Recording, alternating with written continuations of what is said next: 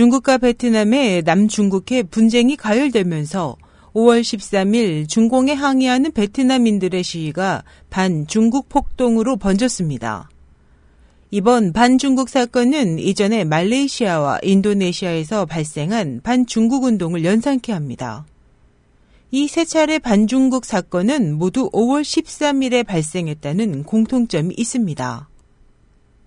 1969년 5월 13일 총선을 치른 말레이시아에서는 총선 결과를 승리로 받아들인 중국인 노동조합 대표들이 수도 쿠알라룸푸르에서 승리의 행진을 벌이면서 수상 사임을 요구하자 중국 지지자와 반대자들이 서로 대립해 유혈 폭동으로 번졌습니다.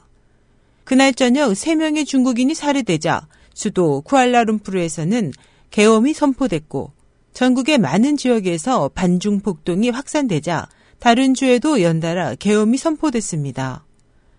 늦은 밤 총리는 담화를 발표해 전국이 비상사태에 진입했다고 경고했으며 쿠알라룸푸르는 그날 저녁 3,600명의 진압경찰을 진주시켜 질서를 유지하겠습니다.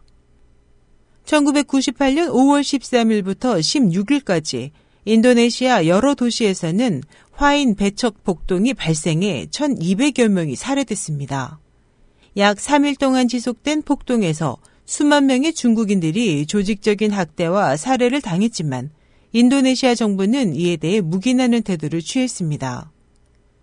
인도네시아 정부가 꾸린 공동 진상조사단이 발표한 5월 폭동 진상조사 보고는 인도네시아 내 중국인 중 총 1250명이 사망하고 24명이 부상, 85명의 여성들이 강간, 윤관과 성희롱을 당한 것으로 추정되지만 이 수치들에는 많은 의문이 있다고 발표했습니다.